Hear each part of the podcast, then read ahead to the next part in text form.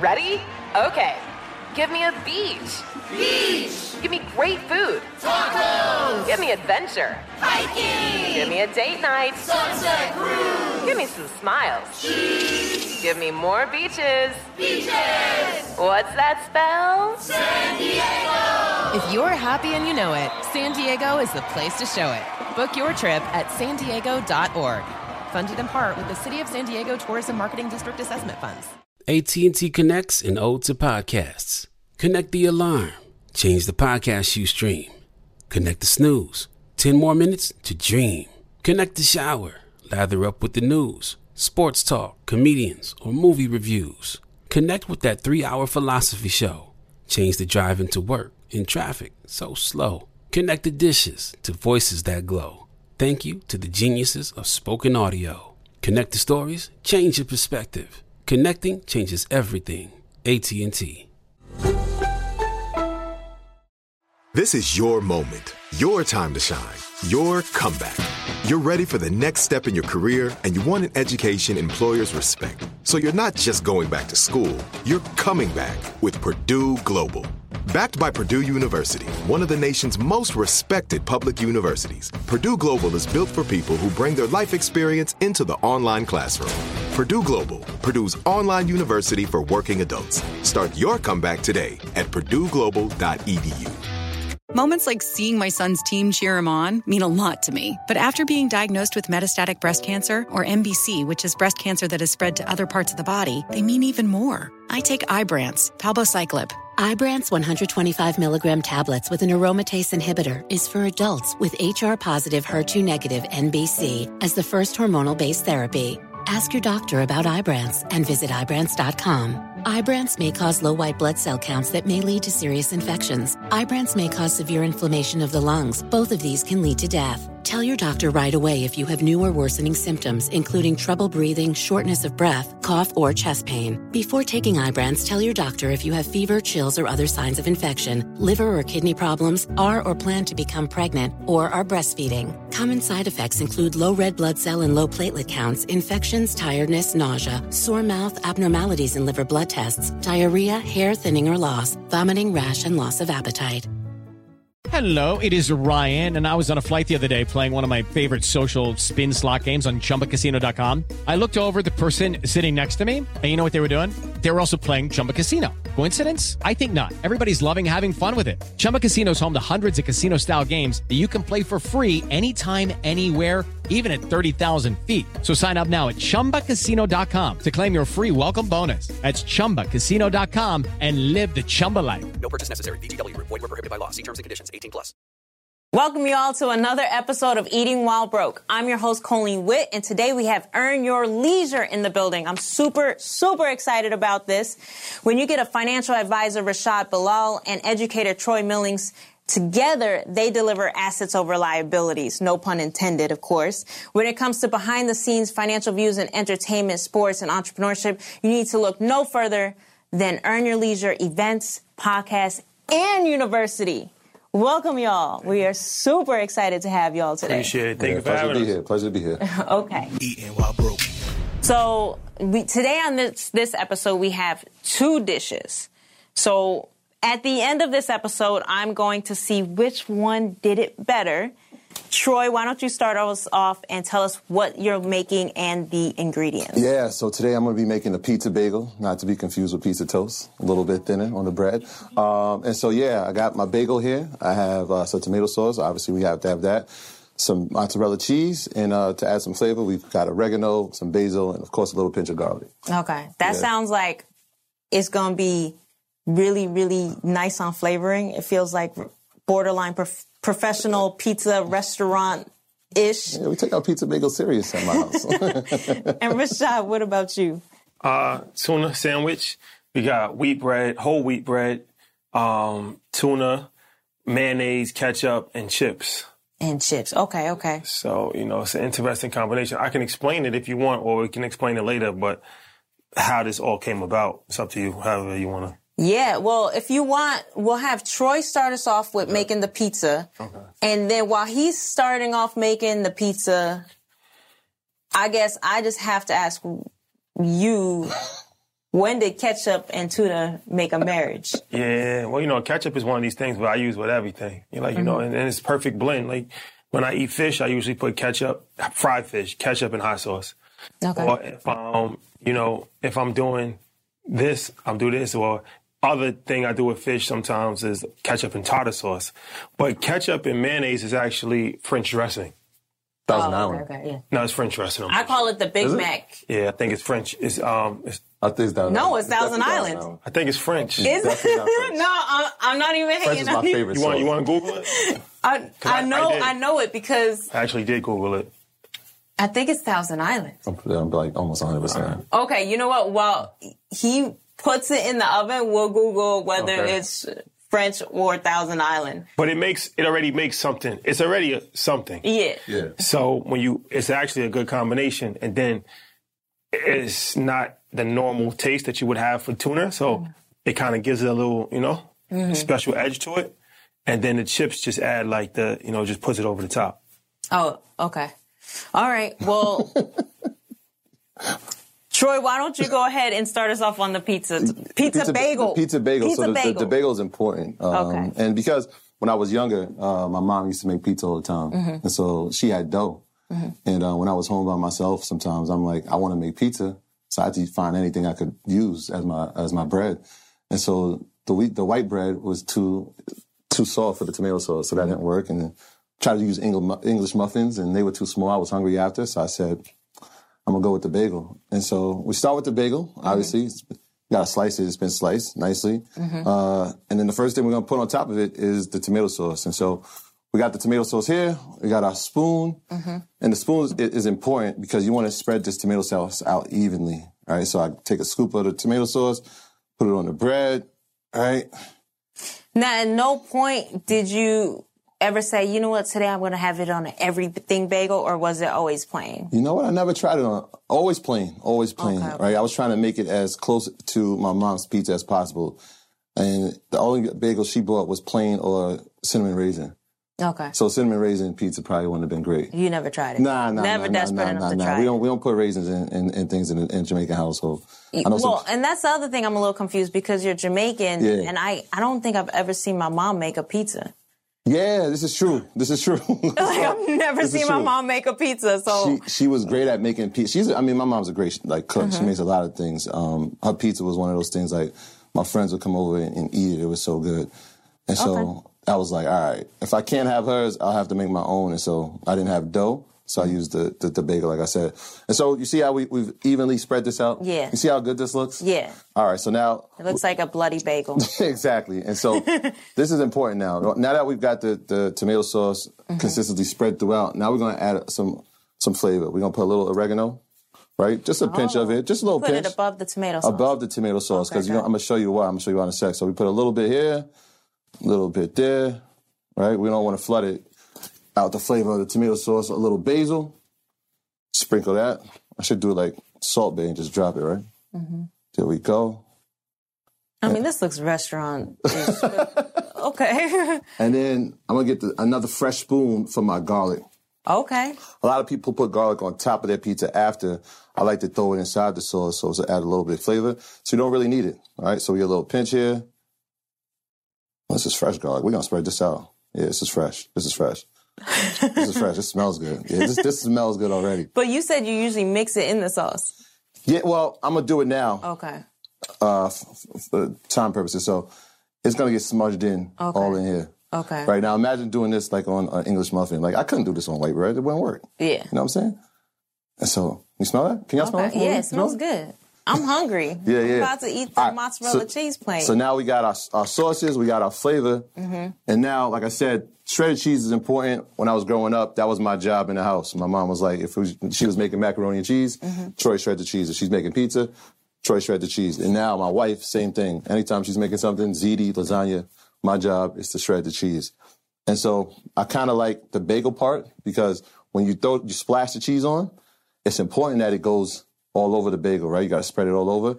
But when it starts to go in the toaster oven, that cheese melts and it goes in, inside of the, you know the hole in the bagel, and so now it adds even more of a crisp. So uh, you taste to it. followed the whole circle. Follow the bagel. circle. Okay, follow okay. the circle. Follow Okay, the okay. circle. Follow the circle. Let it drip. And when it melts, the cheese will be inside of uh, of the hole in the bagel, and now it adds for a crisp taste to it. I love it. Yeah, yeah, yeah, yeah. I'm gonna prepare, I'll prepare a couple more. Okay, yeah. While you prepare that. Ooh, okay. So now, Rashad, Yes, yes.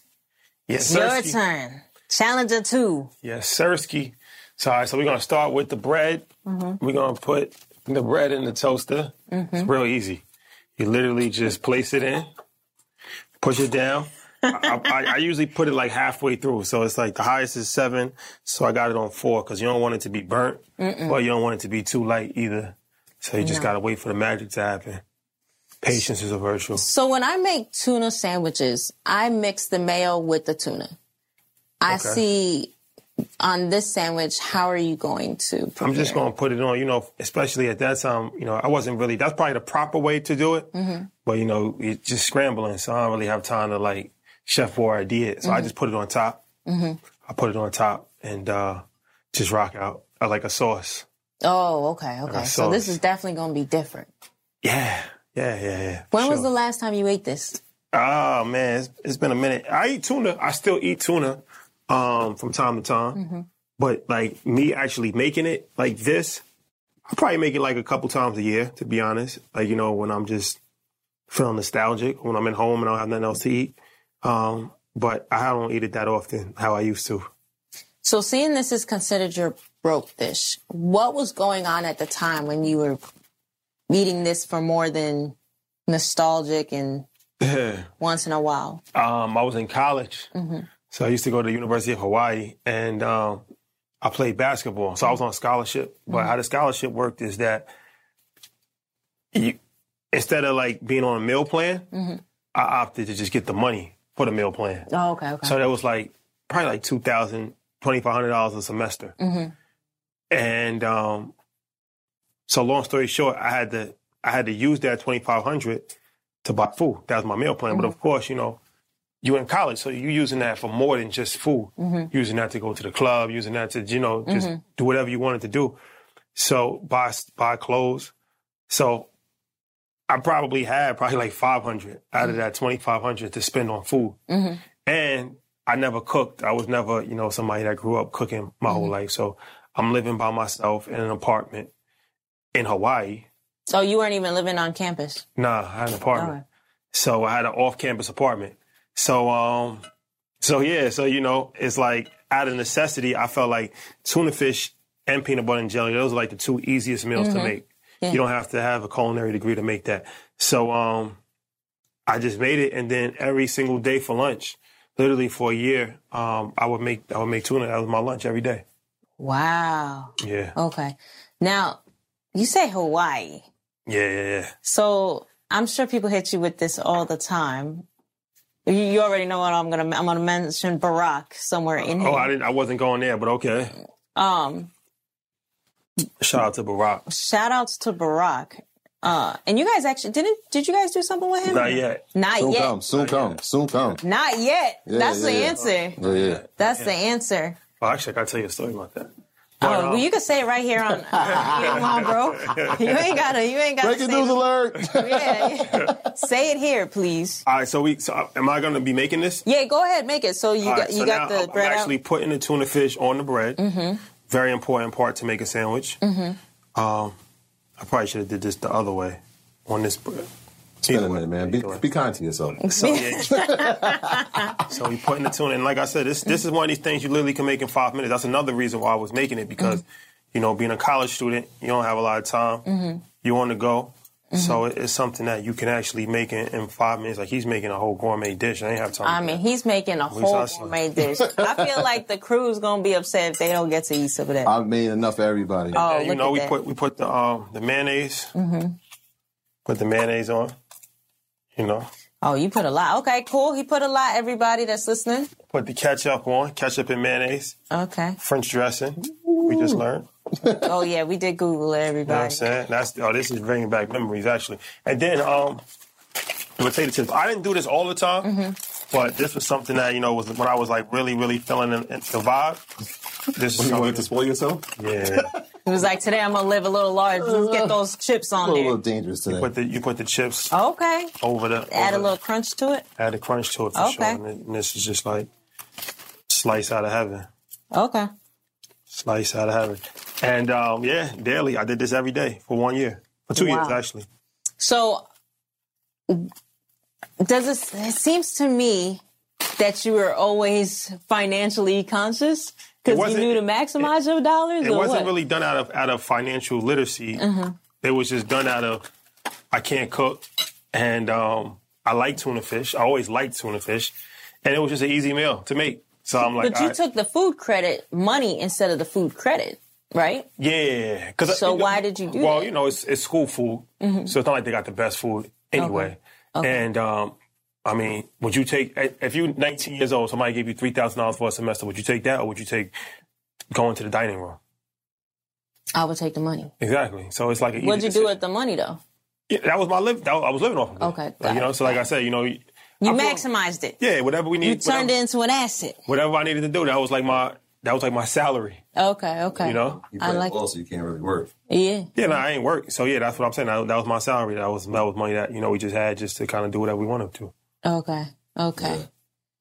Now you're gonna pop those beautiful babies into the we oven, Let's do it. Let's do it. and Let's then do it. you can go ahead and finish chefing it up. Very important that the, the oven is preheated. Mm-hmm.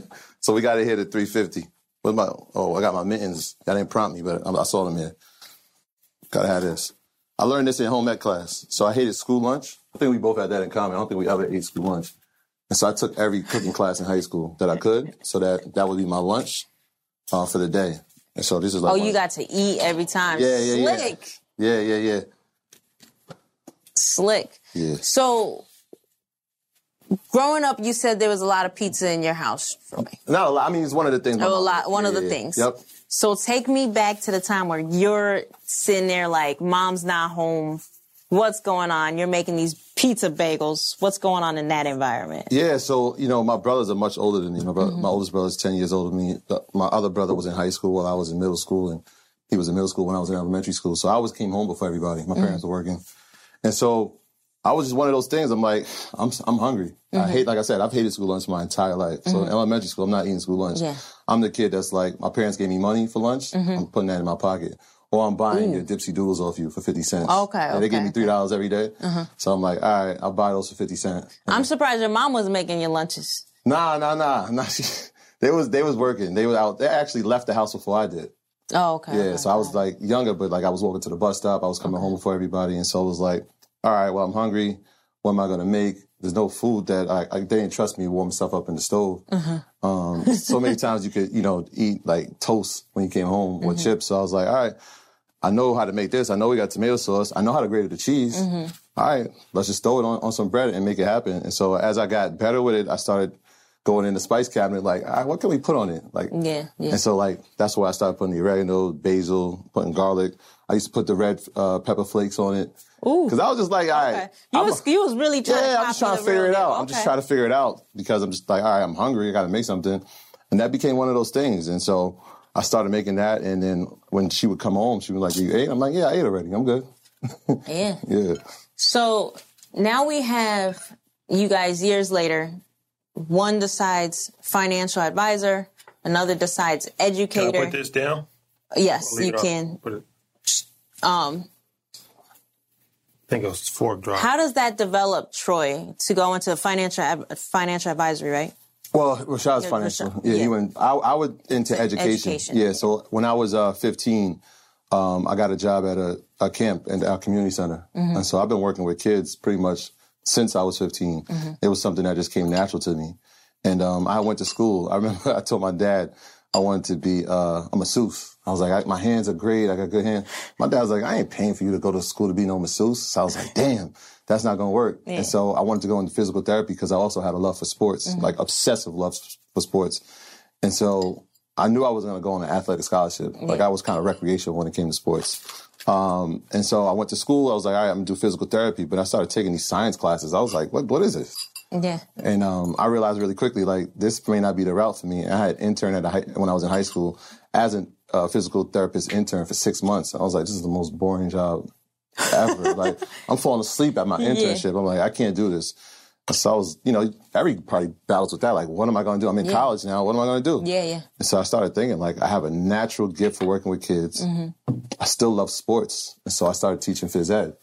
Oh, Uh, okay, okay, I okay, okay. Yeah, because the, the two just came together. And so I was teaching uh, phys ed and health education uh, in the Bronx, in New York City. And um, I would watch my, my colleagues, the English teacher, the math teacher, social science, and I'm just like, yeah, this stuff is cool, but the kids weren't grasping it. They Yeah. didn't, weren't really interested. Obviously, when you're not interested, you see behavioral issues. Yeah. So I'm just like, they loved coming to my class though. They loved health because I was talking about the issues that were they were facing. So I was like, look, we need to teach them about things that they can learn about. And so we had this opportunity to have this uh, internship program in the summer at the same community center that I was working at as 15.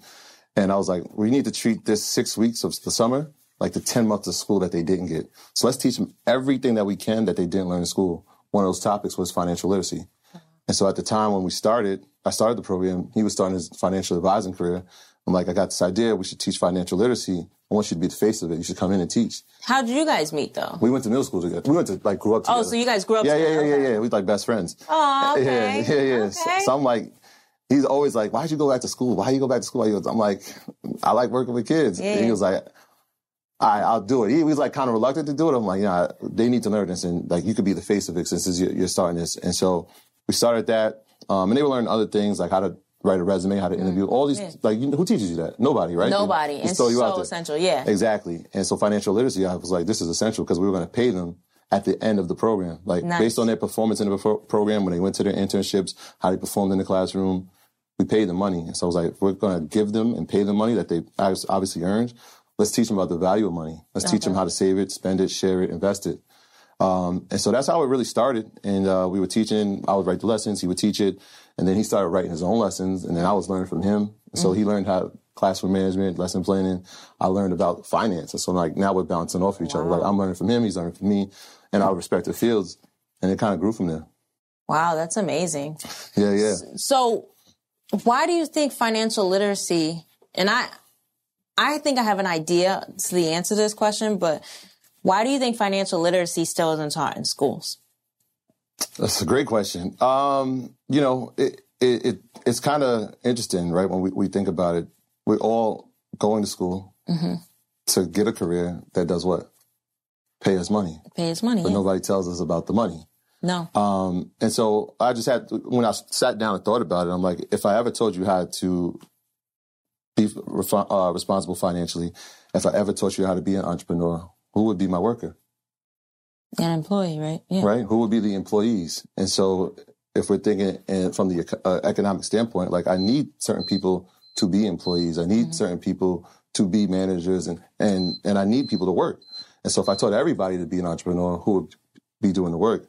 And so, I always look at school system and the industrial revolution at the, in the same light, right? Like the industrial revolution was to create jobs in the communities that they were in, right? Everybody came in at the same time. Everybody left at the same mm-hmm. time. Everybody had lunch at the same time. And there were bells to tell you your shifts.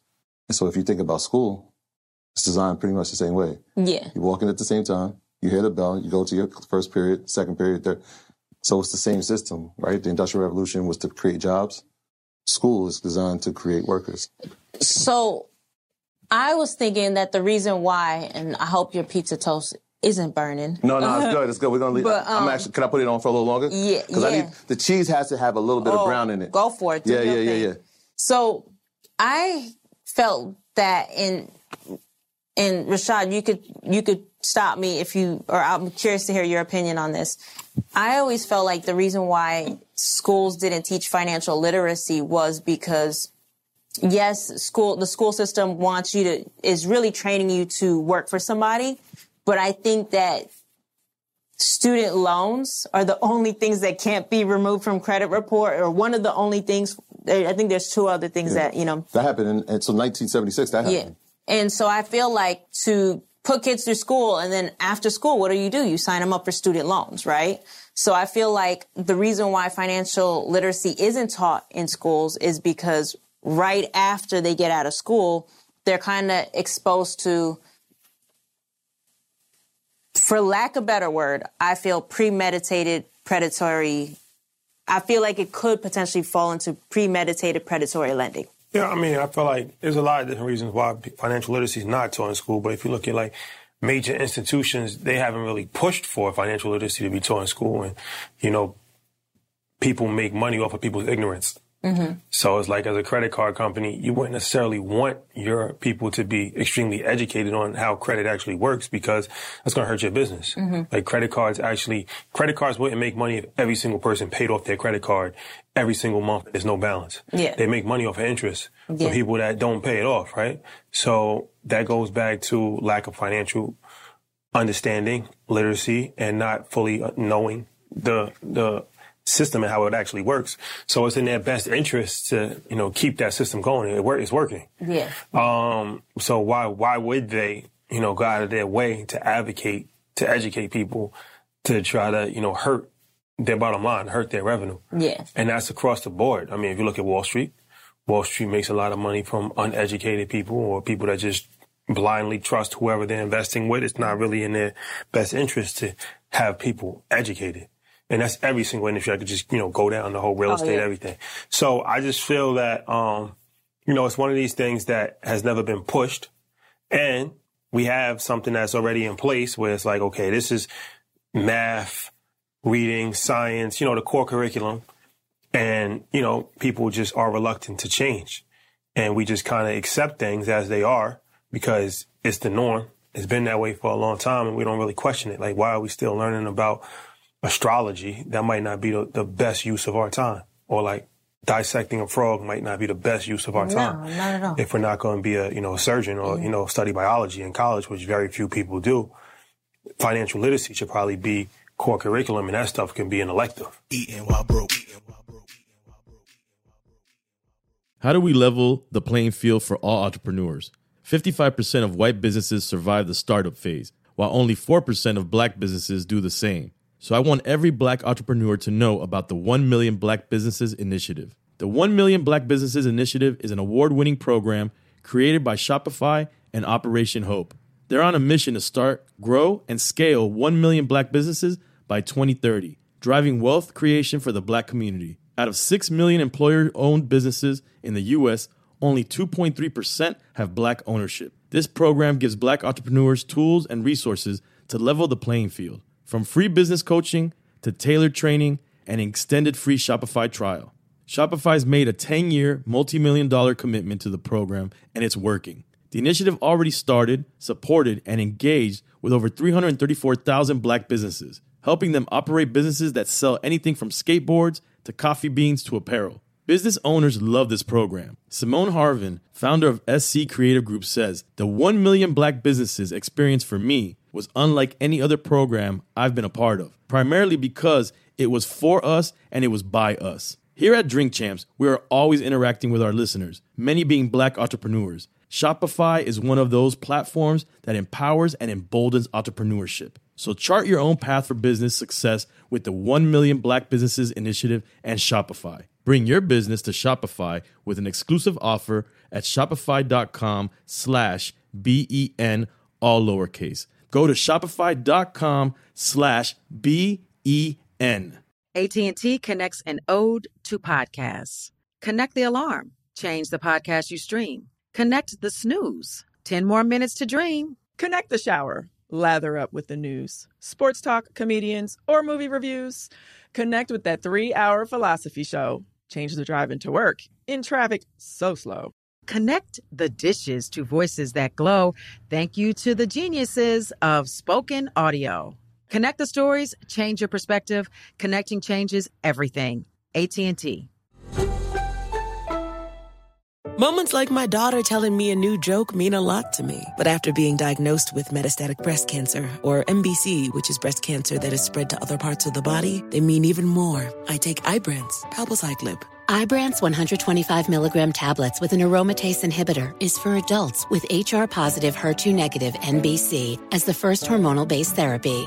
Ask your doctor about Ibrance and visit Ibrance.com. Ibrance may cause low white blood cell counts that may lead to serious infections. Ibrance may cause severe inflammation of the lungs. Both of these can lead to death. Tell your doctor right away if you have new or worsening symptoms, including trouble breathing, shortness of breath, cough, or chest pain. Before taking Ibrance, tell your doctor if you have fever, chills, or other signs of infection, liver or kidney problems, are or plan to become pregnant, or are breastfeeding. Common side effects include low red blood cell and low platelet counts, infections, tiredness, nausea, sore mouth, abnormalities in liver blood tests, diarrhea, hair thinning or loss, vomiting, rash, and loss of appetite. AI might be the most important new computer technology ever. It's storming every industry, and literally billions of dollars are being invested. So buckle up. The problem is that AI needs a lot of speed and processing power. So, how do you compete without costs spiraling out of control? It's time to upgrade to the next generation of the cloud Oracle Cloud Infrastructure, or OCI. OCI is a single platform for your infrastructure, database, application development, and AI needs. OCI has four to eight times the bandwidth of other clouds, offers one consistent price instead of variable regional pricing, and of course, nobody does data better than Oracle. So now you can train your AI models at twice the speed and less than half the cost of other clouds. If you want to do more and spend less like Uber, 8x8, and Databricks Mosaic, take a free test drive of OCI at oracle.com slash strategic. That's oracle.com slash strategic. oracle.com slash strategic. Okay, round two. Name something that's not boring. A laundry? Ooh, a book club. Computer solitaire, huh? Ah, oh, sorry, we were looking for Chumba Casino.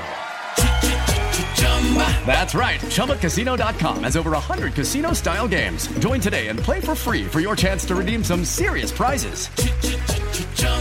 ChumbaCasino.com. No purchase necessary. Full prohibited by law. 18 plus terms and conditions apply. See website for details.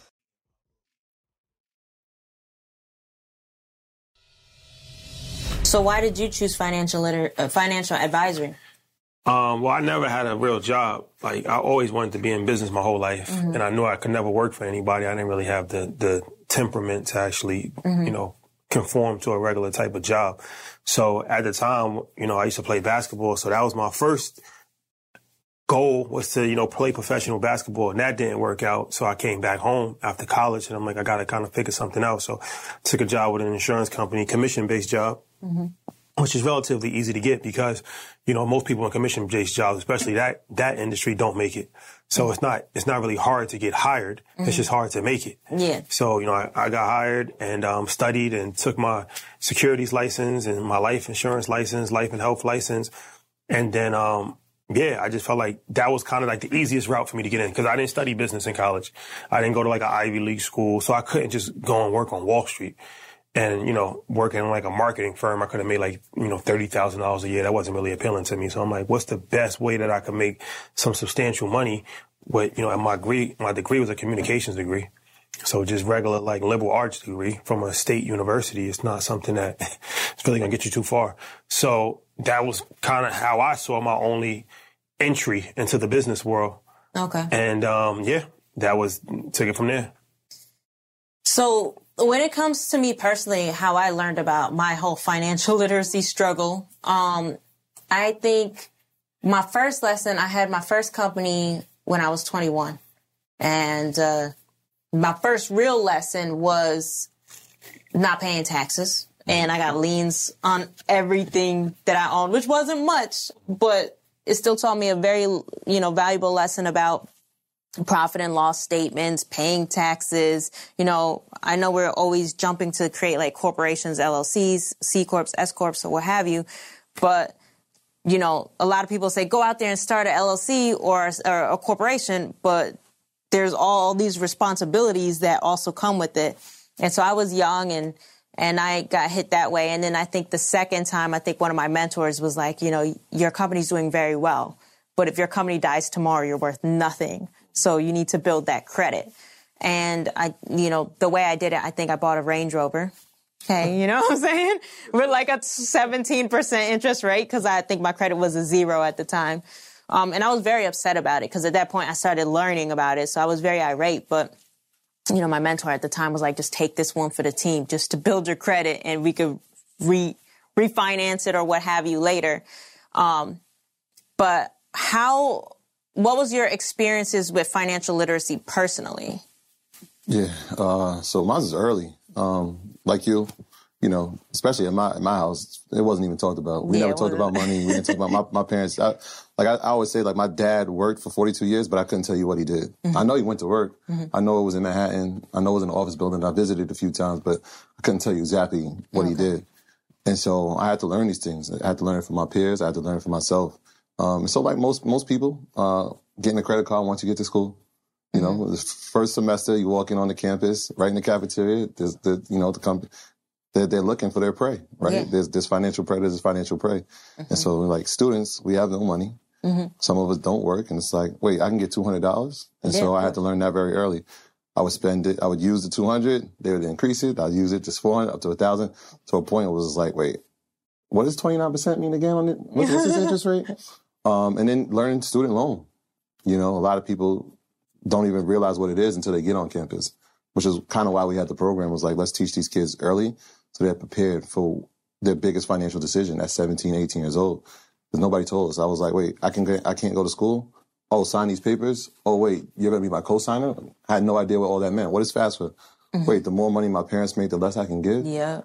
All right, all these lessons are happening in real time, and we have to make these real decisions. But I'm 18 years old. I'm like, all right, I guess. Until you start realizing, wait, the career I'm going after and the, the loan that I, I owe, how am I ever going to pay this off? And so those type of lessons happen really early. And then obviously the credit card situation, it was like, okay, this is what this this is what interest rates are Yeah. right? This is what, like you said, again, taxes. I started working while I was in school. Wait, I can't go away to school. Like, I don't think my parents can afford this. I got to make this decision. I got to stay home. I got to live here. I got to figure out how I'm going to get everywhere. I got to buy a car. Like, how, wait, I got to get car insurance. All these lessons that no one's telling you about. I was just kind of learning on the fly and like making these decisions. And like some of them were poor, like the credit card one. I think it ran out. It started with a two hundred dollar limit. I think I got it up to like ten thousand. And by the time I stopped using it, they, they were like, uh, you owe 29000 Just because the interest kept growing and growing and growing. And I was like, I Mm. can't make the payments. I can't make Yeah. the payments. And I was like, all right, now what? I feel like there's a lot of misconceptions when it comes to credit card use. You handled yours very well compared to my first credit card um, because you got to the increased limit part. I was taught, like I think most young people are taught, well, credit cards are, use those in case of emergencies. Now that I'm older, I don't believe that. You guys are the assets over liabilities crew, which is my favorite discussion in my household. I, I talk about it so much with my friends. They probably roll their eyes when I'm on the phone with them and okay, here she go again. but when it comes to credit card use, okay, assets versus liabilities, what is the best way to handle and look at your credit card? Yeah, I think um, you should use it for things that you need, so like gas, groceries, things that's like part of your, your daily routine, and then try to pay it off in full at the end of the month. Mm-hmm. That's the best way to really go about it because you know using the credit card on a consistent basis is going to help you. Mm-hmm. It's going to help build your credit score. It's going to help you gain more credit. Mm-hmm. Um, and it's something that you actually need to build a credit history, credit profile, and credit card is probably the easiest way to do that. So, you know, credit cards aren't bad. It's just a lot of time people use it for things that they don't necessarily need, or they use it and they don't have enough money to pay it back. Yeah. So it's like, you know, you just, you want to go to Miami. If you don't have enough money, you just put it on a credit card and just worry about it later. And it's like, okay, the, the trip costs 2500 and you're paying like a couple hundred dollars on it every single month. That's when you fall into problems. Yeah. So the best way to use a credit card is, you know, pay it off at the end of the month and only use it for things that you actually need. But it is tempting because, you know, especially as your, as your limit increases, you know, you got, you know, tens, thousands of dollars in, in your pocket that you can literally just do whatever you want with. It becomes uh, difficult to have, you know, discipline. So you definitely got to stay focused. Yeah. Uh, I had my older brother, uh, he, he was the first one I ever seen that made money off credit cards. And I was like, oh, brother, you got to have a mad discipline to make money off a credit card. But yeah, credit cards can be assets or they could be liabilities depending on how you use them quickly, right? Um, when it comes to predatory lending, one of my biggest pet peeves, like nothing irritates, I don't even get road rage. But if I hear an ad on the radio that's like, Susie, I couldn't afford my rent this month. Yeah, we have no money and all our credit cards are maxed out. What do you think we should do? Well, they got fast pay. Call this number. Like literally, I like, my brain cells explode in my brain and I'm just like thoroughly frustrated like how this is even legally able to be advertised on the radio. And then I also think the problem, Susie and Tom, isn't the that you need more money. The problem is your overhead, your whole financial structure is clearly there's a lot going on there. How do you feel about predatory lending in those scenarios? Yeah, I mean it's definitely it's an issue, Mhm. and it's something that um, you know a lot of people aren't even aware of it. Like that they're actually getting taken advantage of. Even if you look at like uh, check cashing places, you know you pay you pay money just to actually get your money, and that's something that like you know when I had when I was working as a counselor and I was a little kid, you know everybody we just go to the check cashing place and you think about it, but it was like we could have just opened a bank account Mm-hmm. and deposited the checks and not have to pay any money. But we paying five dollars out of a check that's two hundred dollars, and you're not really thinking about it at the time, but that adds up. And you never see check cashing places in anywhere except for poor and working class neighborhoods. I've never seen a check cashing place in a rich neighborhood. So Well, a lot of times I think too people go to check cashing places is another lesson I had to learn the hard way. it's check systems. Check systems is when you you guys are familiar where you over withdraw your bank account, or if you're lucky like me, there's some body in the neighborhood that's willing to say, go cash this check in your bank account and give me the money. And, you know, check systems, you know, once you end up in check systems, you can't open a bank account. And uh, a lot of people fall prey to check systems because, again, mis- mismanaging money and they don't have the option to open a bank account again. Then they're relying on predatory lending to, to move the needle forward. Yeah. That's, that's why the education piece is so important. It's So, like, imagine having it at nine years old, 10 years old, understanding that. You know what I mean? Like, you're, you're less likely to make those mistakes as you get older. Like, you're still going to make some mistakes. Um, but you're less likely to, right? When you know these Yeah. things are in place. Yeah. And so that's why it's important. Like, anytime we get to be around youth, we tell them that. Even around our own kids. Like, we, when they, we, I go to the bank, sometimes my son comes with me. When I'm paying bills, he's with me. Mhm. If I'm at a restaurant and he's, what's tax? This is a lesson. So teaching them the lessons as early as possible is vitally important because, yeah, it may not seem like they, they understand it and they don't get it, but they're at least familiar with the Mhm. terms. You know what I mean? Yeah, I when I heard about Earn Your Leisure, uh, first of all, I'm a huge entrepreneurship fan, huge financial literacy fan. So you could imagine if I get frustrated over a radio ad, how excited I am about Earn Your Leisure. I was extreme, like we we have all different types of guests, but I was 100% nervous and excited when I was like, oh, they're in town, we got to get them, and then you guys actually gave me some time out of your schedule. But what you guys are doing has a huge ripple effect because I think in the black community, you know, we talk about having money, having cars, having jewelry, having all these nice things, but nobody wants to talk about how to achieve those things and break it down in a discipline, I say, sense. And you guys are not just reaching youth now. You guys are reaching masses. And so your footprint is like forever going to create a ripple effect. Now, generational wealth is something that I feel like has impacted the black community. Nobody really talks about. We talk about slavery, we talk about Jim Crow, but we're not talking about generational wealth enough. Um, how do you guys feel about the bank's responsibilities in the lack of general general the generational wealth in the black community? It's important to understand uh, our relationship with, with banks. Mhm. Um, and one of the things we did with our community is like we, we read uh, a book called The Color of Money. It explains about the history of, of, of black Americans in the late 1800s, early 1900s, about how, you know, we used to invest in the bank and, you know, the bank would invest in the, the railroad system and, you know, we lost all our money in the railroad system. So understanding the history before we even get to the present Mhm. is important. Understanding the mistrust. And so understanding where it came from um, is important. Uh, but, you know, the, the banks, again, when we when we look at it, we've been taught to put our money in the bank Mhm. so we could save money, put our money in the bank, save money, put our money in the bank, save money. What they don't tell us is that when we put our money in the bank, the bank actually uses it Mm-hmm. right? And so anytime, like, if you ever go to the bank and try to make a withdrawal for anything over five, maybe ten thousand dollars, if you if you have that in your account, they're going to tell you, "Oh, wait, we need a few days. Yeah, yeah. We need a few days for, to, for us to, to clear that type of money." And so you never wonder, like, wait, why would they need that if this is the bank? What they're doing is they're lending your money and making interest off your money. And so rather than telling, especially in West Indians, like save, save, save, save, save, that's one route. But yeah, we should be investing as well Mhm. because we're probably going to make more money in our investments than we are going to have in the interest that the bank's going to give us for the money that we saved inside our accounts. And so understanding the, the mistrust from, the, from our history with, with the bank system, but understanding how we can use money and understand money to make sure that we're taking advantage of it and having it work for us rather than having the bank use it for, so it can work for them. Yeah. So, but when it comes to black people and banks, I personally feel like the banks play a huge role in where we're at as a community. You know, I have neighbors on my block that own homes that were given their homes, right? These are million dollar homes in Los Angeles, just gifted to them.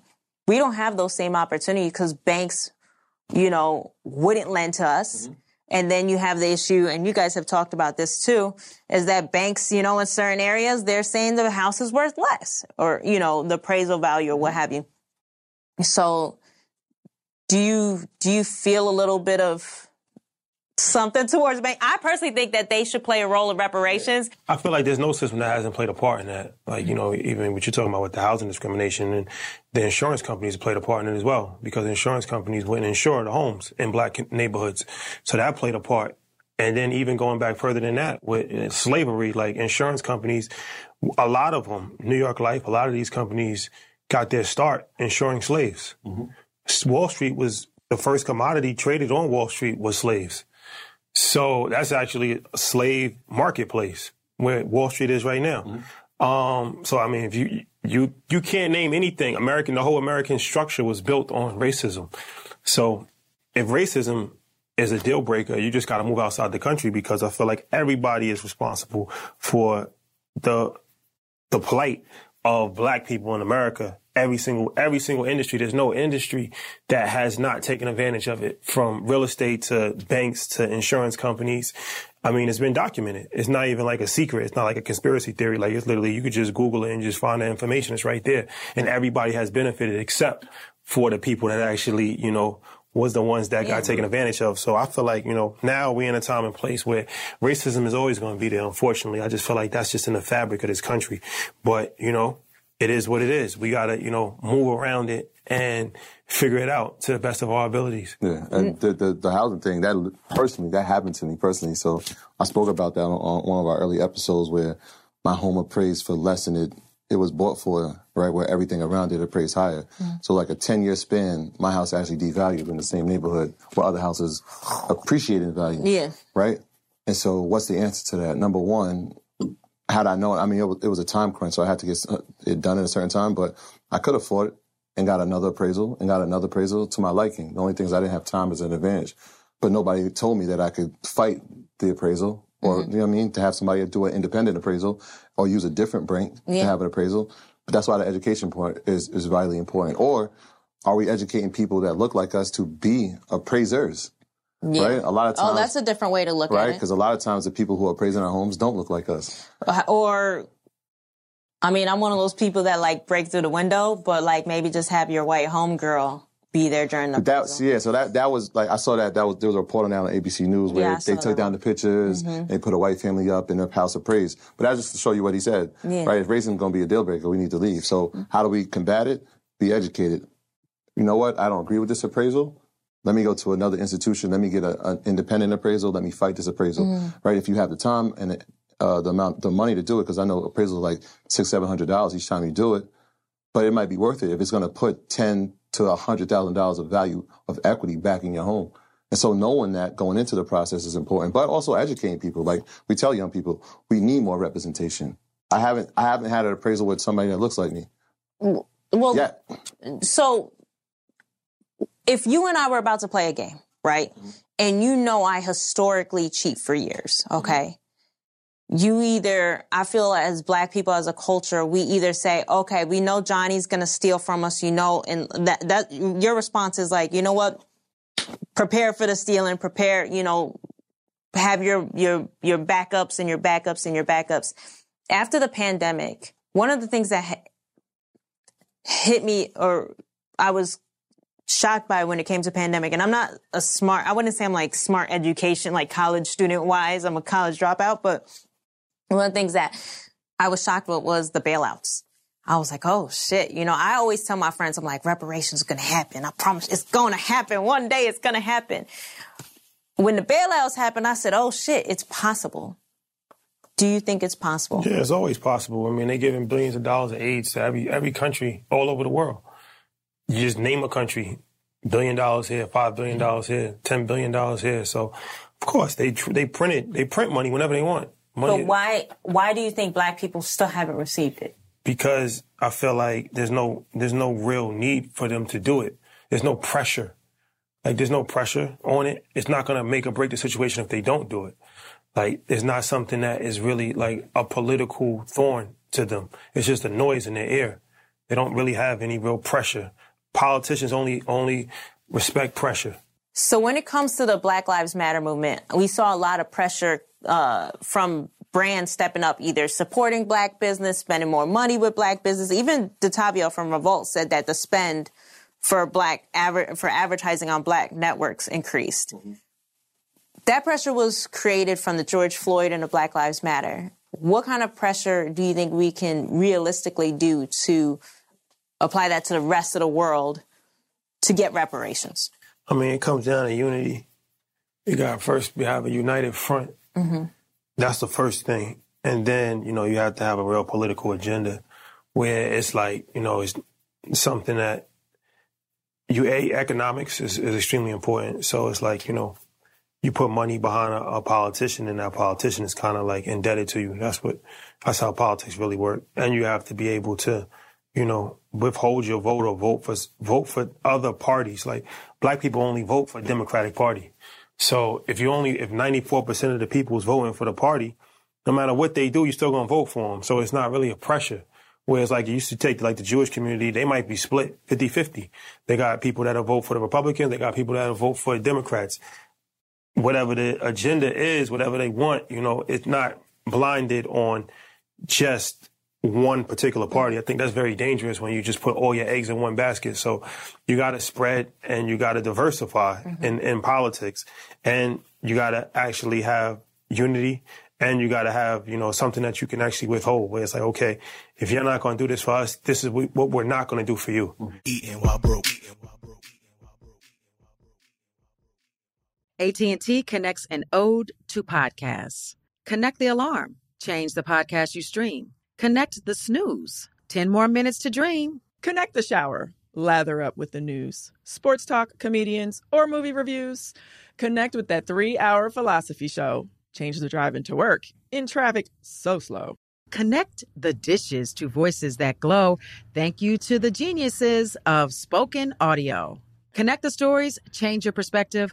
Connecting changes everything. AT&T. Moments like my daughter telling me a new joke mean a lot to me. But after being diagnosed with metastatic breast cancer, or MBC, which is breast cancer that is spread to other parts of the body, they mean even more. I take Ibrance, palbociclib. Ibrance 125 milligram tablets with an aromatase inhibitor is for adults with HR positive HER2 negative MBC as the first hormonal based therapy. Ask your doctor about Ibrance and visit Ibrance.com. Ibrance may cause low white blood cell counts that may lead to serious infections. Ibrance may cause severe inflammation of the lungs. Both of these can lead to death. Tell your doctor right away if you have new or worsening symptoms, including trouble breathing, shortness of breath, cough, or chest pain. Before taking Ibrance, tell your doctor if you have fever, chills, or other signs of infection, liver or kidney problems, are or plan to become pregnant, or are breastfeeding. Common side effects include low red blood cell and low platelet counts, infections, tiredness, nausea, sore mouth, abnormalities in liver blood tests, diarrhea, hair thinning or loss, vomiting, rash, and loss of appetite. Are you looking for the perfect move in ready home this spring season? Now's the time to buy at Fisher Homes. For a limited time only, enjoy below market interest rates starting at 5.375% APR, 6.139% APR. With these exclusive lower rates, you can save hundreds on a move in ready home and start enjoying the benefits of home ownership even faster. Schedule your personal tour with one of our new home specialists at FisherHomes.com and make this spring the season you find your perfect home sweet home. Financing provided by Victory Mortgage, LLC, NMLS 461249, Equal Housing Lender. Right here, right now. Find your beautiful new floor at Right Rug Flooring. Choose from thousands of in stock styles, ready for next day installation, and all backed by the right price guarantee. Visit rightrug.com. That's R I T E R U G.com today to schedule a free in home estimate or to find a location near you. 24 month financing is available with approved credit. For 90 years, we've been right here, right now. Right Rug Flooring. This is it. Your moment. This is your time to make your comeback with Purdue Global. When you come back with a Purdue Global degree, you create opportunity for yourself, your family, and your future. It's a degree you can be proud of, a degree that employers will trust and respect. Purdue Global offers working adults like you over 175 flexible degree programs to meet your specific career goals. These include associate, bachelor's, master's, and doctoral degrees and certificates. Purdue Global degree programs range from nursing to business to communication and more. Whatever your interest, we have the degree that will move you forward. You have the knowledge, you have the experience. Now it's time to get credit for the work you've done and earn the recognition you deserve with Purdue Global, Purdue's online university for working adults. You know you're worth it. We do too. So don't wait another second to get the degree that will take your career to the next level. Start your comeback today at purdueglobal.edu.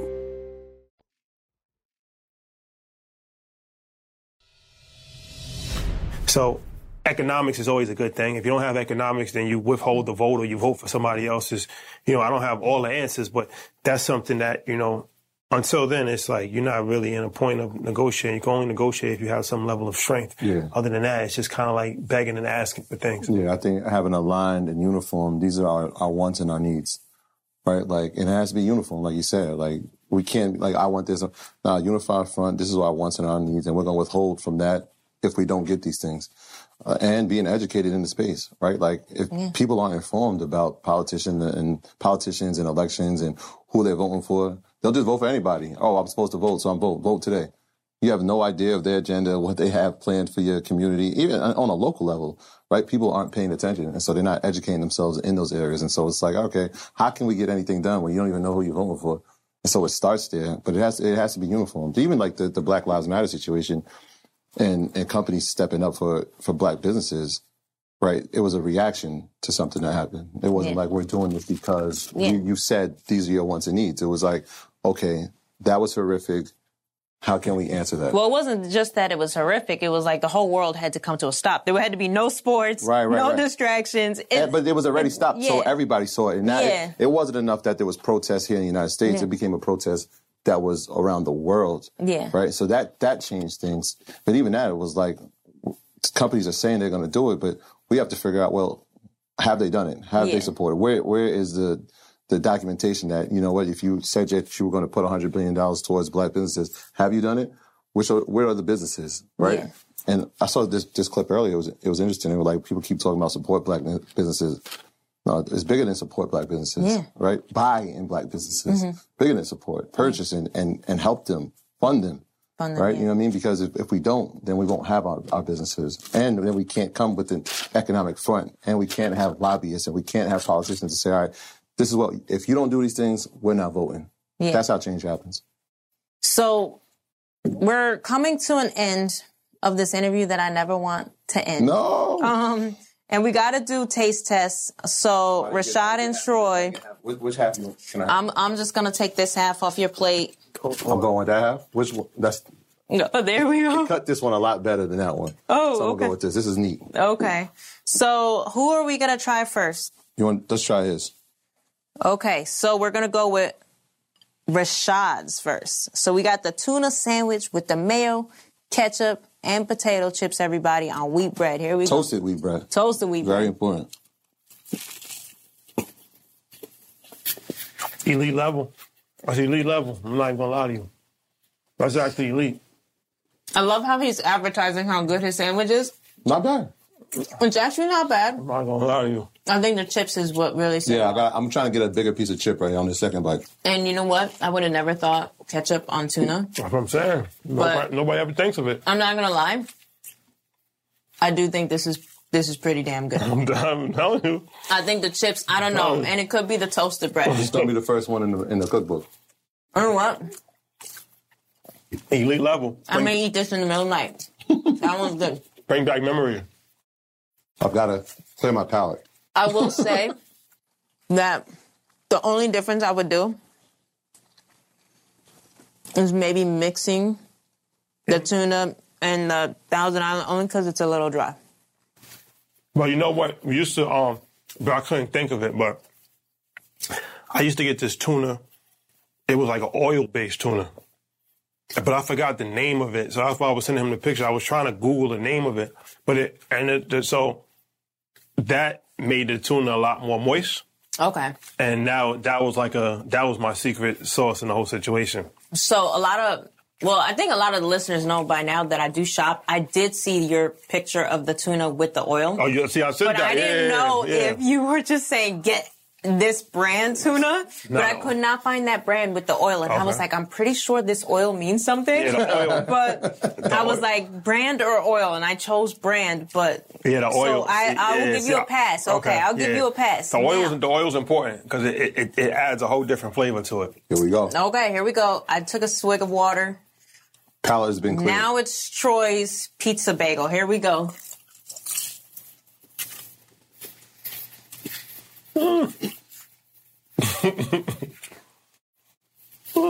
My bread's too soft. I love how Rashad is semi hating over here. He's like, hmm. Okay. Troy, which one do you think is better? I like, I like that his bread was toasted. this bread is pretty soft on my bagel. I need a little. I need a blame, little it on more. the, blame it on the bread. I need a little crunchier. I need it a little crunchier. Okay. Tell me about the flavor. Flavor wise, great. I think if I hadn't talked so much, we would have had more of the melted cheese versus the, you know, I was kind of looking forward to this whole melted cheese moment. Flavor wise, it's great. Would I eat again? Hell yeah. Um, I've chased the garlic, the oregano, the basil. It feels like a real pizza. Imagine I put this on hardo bread. that should have been a Jamaican part. I should have used the hardo bread. I think both are good. Which one do you? What, what do you think? Um, well, you know, I'm partial to the tuna, and, I, and I'm actually handicapped in the situation because I didn't get the right ingredients. I had the oil, but um, you know, that just brings back so many memories for me. And this is good. It tastes like school, like school lunch. Like school. He's taking shots. No, No. So I'm I'm a, I'm a, I'm gonna end the debates for everyone listening. I ain't gonna lie. I preconceived thought the tuna was absolutely going to suck. okay, looking at it, it looked like it was going to suck. Now Troy's looked like it was going to be amazing, and he was going to stomp all over the tuna. But Troy, don't kill me. No, it's okay. It's But okay. the tuna actually beat it. I just lost my, my, my, my tuna bagel. There you have it. I want to apologize to Miss Grandad, our home ec teacher. I'm not sure if she's even still with us. If she is still with us. There you have it, ladies and Three gentlemen. years of cooking. Keep your expectations low in life. That's the key to success. yeah, I don't know. I don't know. It's crazy because the pizza bagel's really good, but it could be the sheer shock that the tuna sandwich was going to be trash. Didn't you think the tuna sandwich was going to be trash? I love tuna, so. But you, when you saw the ketchup, you I admit. hate, no, no, th- those two things. I don't even think I got ketchup in my bites, so I'm I'm okay with that because I You would- had to have It- ketchup in it. it No, no, I didn't have it in- it in my tastes bite. absolutely amazing with the ketchup and the Yeah, and I'm chips. telling you, There's that ketchup here, and and that mayonnaise. just comes from years of just trying different things. You know, life's, life's about taking risks. Yeah. But look at he's over here. He acting like he got a belt over this tuna sandwich. So to close out, I did want to talk about a bunch more stuff, but to close out, I really want to challenge you guys and put you on the spot. You cannot walk away from this interview without answering this question. Okay, let's do it. Let's do it. If we had to choose a spokesperson, Mhm. this goes back to representation, putting pressure. Who from our culture would you choose to represent us? I think that that's part of the, the problem with, with, with black people is that we have a messiah complex. Like we've always been, you know, we've been spoiled with leadership, as my, my guy 19 Key says. Is like when you think about black people, you think about strong leadership from Malcolm X to Marcus Garvey to uh, Muhammad Ali to Malcolm X. Martin Luther.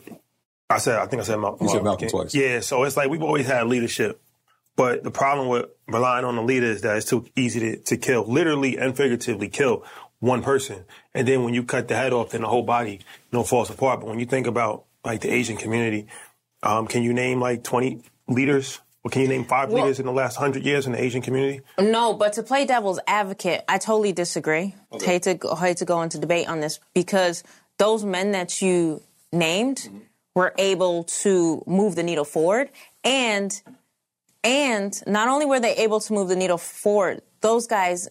The question is, is who would you choose as a spokesperson? Yeah, I think even that is, is kind of tricky because a spokesperson comes with responsibilities, leadership, and it comes with hate too. People like to just, you know, tear somebody down when they reach that point. I feel like we all should be leaders. And I feel like, you know, leadership starts at the household and, and, you know, self-responsibility of not relying, even the, like me, I'm not really into politics too much because I don't like to rely on government or anybody. I feel like I have to rely on myself.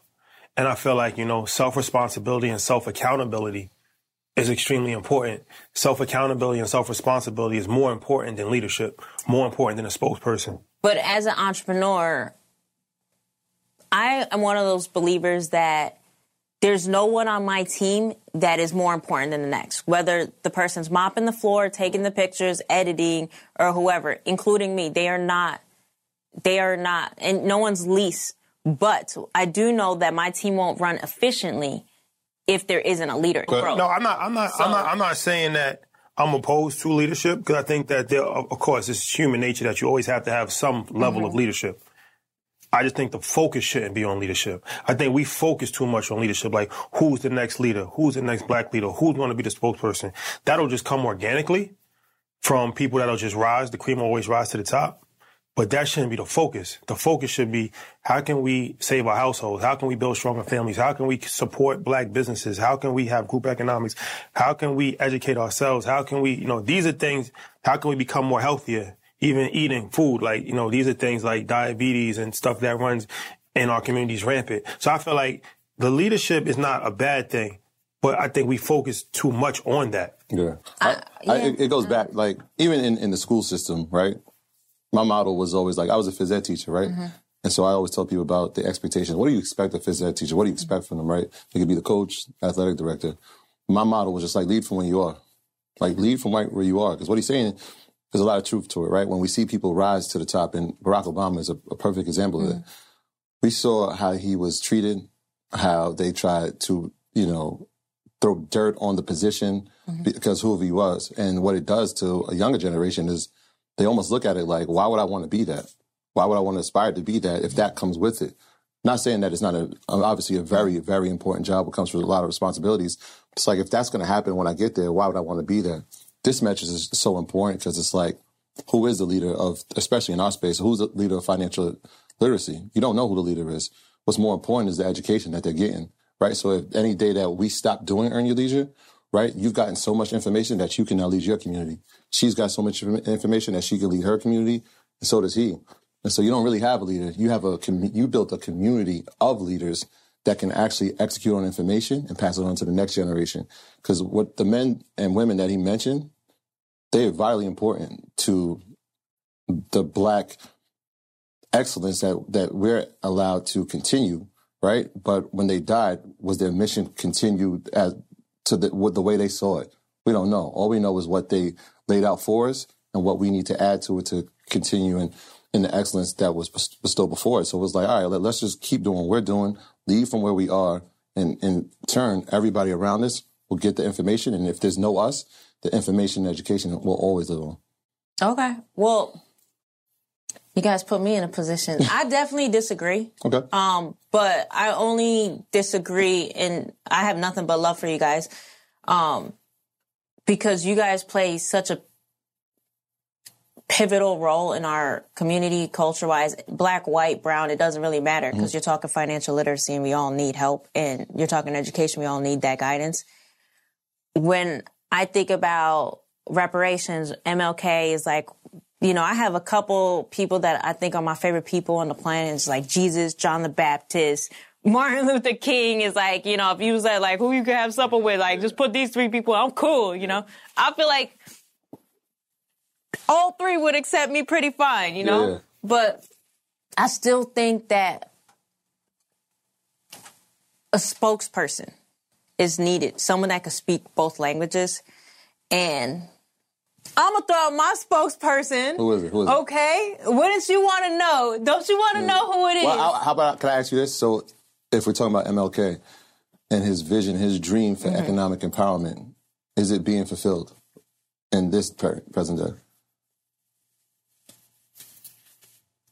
yes and no. Right? Yes and no. And only no because What's- you know. well, let me ask yeah. you this: What's more beneficial, one powerful spokesperson or thirty-five billionaires? it doesn't have to be either. It doesn't have to be either or. Like one doesn't negate the other. Like like I said when I said the whole thing about a team, like my team is equal to me. There will always be equal to me. If anything happened to my team members, I'll be talking about it all day. I'll be crying about it, whatever. But But who? but it doesn't negate. You understand? Like one doesn't negate the Nah, other. it But there is there is But- a need for a role. What what what group do you feel like is successful, and like what ethnic group do you feel like is a successful example that somebody can follow in America? Well, that has, or, or that has a clear leader. No, no, no. I'ma just, I'm gonna just say the thing you're not supposed to say. I think white people just, I mean, they did an but white people, that's a that's a broad term. So like, I'm saying like a like an ethnic. I hate the word, but like minority. What ethnic minority would you say? This is people that can be duplicate. Like this is something as an example to to try to duplicate, or they've done well, and this is something that you know we can try to take some different parts of what they've done. By example of spokesperson. No, like a group. Like a group, I think black people are the motherfucking MVPs. Like I think we're the MVPs. Like we we're so resilient. We've broken barrier after barrier. I will say black people is the second. Nah, I appreciate that. But I'm just saying, from my standpoint, I look at it like, all right, we know that Asians probably make the most amount, and that's kind of a broad term. Mm-hmm. But like, let's say like the Asian community, let's say the Indian community, let's say the Jewish community, let's say the Mexican community. Let's let's use all of these different communities, right? Who who's a leader in any one of those communities? Who's a like, leader? Like name one person that's like, this is the leader of the Jewish community. This is the leader of the Chinese community. This is the leader of the Filipino community. This is the leader of, because all of them are uh, light years ahead of us economically. But they're but they're only there because they didn't have the hurdles. But I understand that. But with, look, my whole thing is this. You're trying to ask for help for people that hurt you. That's a dysfunctional relationship. It's like being in a relationship with somebody who is abusive to you. And after 400 years, you're thinking this is going to be the year that they change. Not going to happen. You got to accept them like this is this not. I don't think racism is going to go anywhere. Yeah, exactly. But it's, never going to But I think I think a game is still meant to be played. Is always meant to play to win or lose. But- but- but I, I think there is a a, a a place where you can play fairly. Like you can say no more rigging the game. But it, but what I'm saying is that that's not how, life doesn't work based off of fairness. Life based off of strength and power. Mm-hmm. So what I'm saying is that we're trying to play a fair game. It's not going to be fair. We're going to have this conversation 100 years from now. So how do we work together, group economics, grow, have enough money where now we can tilt the scales ourselves? It doesn't have to be one person, but now if you got a group of people, this guy's worth two billion, he's worth four billion, he's worth, and then we all work together collectively. Now we can put pressure, economic pressure, on the situation. Now that changes the dynamic, as opposed to having one eloquent speaker. Because, like I said, we've had great speakers, we've had great leadership. It hasn't really helped, though. I, I I agree to a certain degree. I think uh, to a certain degree. Yeah. Not because if, if you have that one person, like I said, and we've seen those leaders, pretty much everybody that he's named, been killed, right? Now who's next? Because it, there's dysfunction amongst the ranks. Like I should be the next person, or you should be the next person, and then it'll be the same thing. That's why if you if you spread it out, like you're going to be great at this, like you you'll lead in that category. So if we all come together with that form of leadership, and everybody leads and takes self accountability, like you said, and responsibility, if everybody leads from where they are, now you have a united front. That's different. Yeah, I mean, we still have a president in in a free country. So I think leadership is you still need a spokesperson. But I mean, we No, could we you- could agree to yeah, you- disagree. Yeah, you have leadership for sure. It's important. I'm important. gonna tell you who, who got, no. I think see the the thing about earn your leisure and organizations like you and foundations like you and universities like you and podcasts like you and events that you everything that you're doing, you're representing leadership in our community that, like I said, the ripple effect is never ending. I can't be more appreciative for what you guys do for Appreciate you. um, just all anybody that has access to you. I think is just forever should be grateful for you guys. I'm gonna name a spokesperson. All right, let's do it. Who is it? You oh, so you want to know who my Yeah, spokesperson yeah. will Y'all be? know? Y'all know? You don't know. No, right. no. Um, I'm gonna throw it back to my favorite artist of all time. Kanye West. Definitely not Kanye, but I do love Kanye. Don't don't Oh, think I your don't. Your favorite like- artist of all time? This is good. Um, this interview's going the other way. Yeah, yeah. Who is it? Who is it? Who is it? Uh, it's Jay Z all day. Jay-Z. But I like Okay. I like Jay for a multitude of reasons. He speaks both languages. The way he his perspective is, uh, he can be in the room with the whites, the blacks, the Puerto Ricans, whoever. Um, I think he speaks both languages, and his perspective depth is there.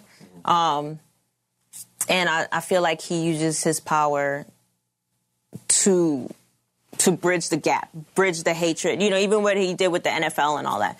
So if I had to choose someone that like within range, it doesn't sound like your typical prospect, but I would say I would choose him. I mean, yeah, Jay Z definitely. You know, he's an important person. He's not really an outspoken person, though. He does most of his stuff behind the scenes. He's more of an I introvert. like that. So I don't know if he would be a good spokesperson because he only likes to speak. But a spokesperson could be the person that does the deal. Like, you know, like I, I don't traditionally like being the face of my brand. This is the first time I ever said I want to be the face of my brand. Mm-hmm. But it, whether you making power plays or not, like he's, he, I feel like he has the power. Like we collectively as a community are making moves. We're, we're, sh- everybody in their own community. There's always somebody that's trying to impact and, and move the needle forward. And that's why we've been able to get as far as we have been. But when I think a spokesperson, I think Jay could handle it. And it's not just because, you know, he's my favorite artist of all time. Partly, partly. It's partly, but but truth be told, I feel like I've watched the way he moved, and there's been plenty of times, not only even with his records, where I've been like, huh, and then later been like, oh, I see. Shout out to Oh, Jay. yeah, shout out. That's that's one of my favorite artists as well. Jay. So, but obviously, I'm not gonna get a spokesperson out of you guys. I tried really hard. I tried really hard. But thank you so much for coming out, feeding me, and feeding the team. Yeah, yeah. I Shout out to enjoyed the tuna sandwich and the bagel pizza, and now I officially know how to make pizza. Um, thank you guys. Thank you I for giving appreciate us you the time. Thank Thank you. you for having us. Appreciate it. Peace. For more Eating While Broke from iHeartRadio and The Black Effect, visit the iHeartRadio app, Apple Podcasts, or wherever you listen to your favorite shows. Eating while broke.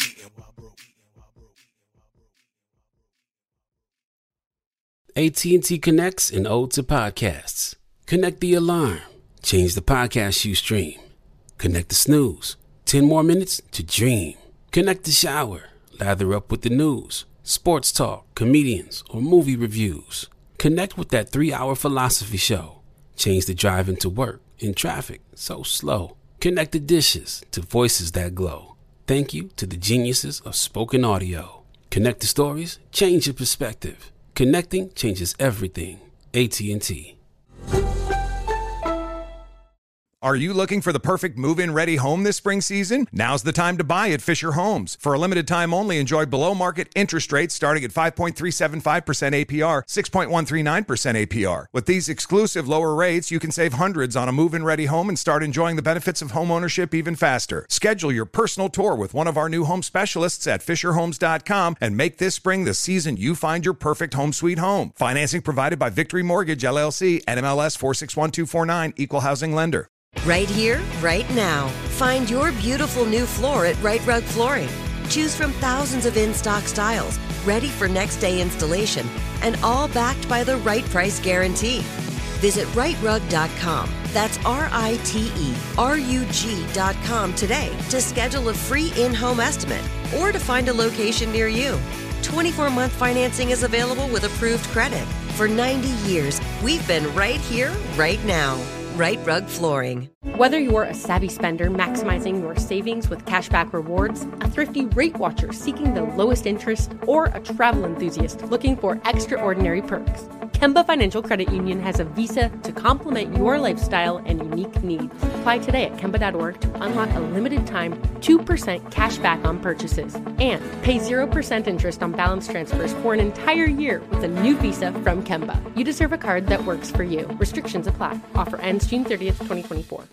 We went from normal life, healthy child to acute lymphoblastic leukemia or B cell ALL. The St. Jude team came up to get CJ via ambulance. Shortly after that, I noticed a rainbow. It meant that there was hope. We were driving into hope. To have hope is to have your child healthy, and we have that because of St. Jude. You can help kids fight childhood cancer. Please become a St. Jude Partner in Hope today by visiting musicgives.org.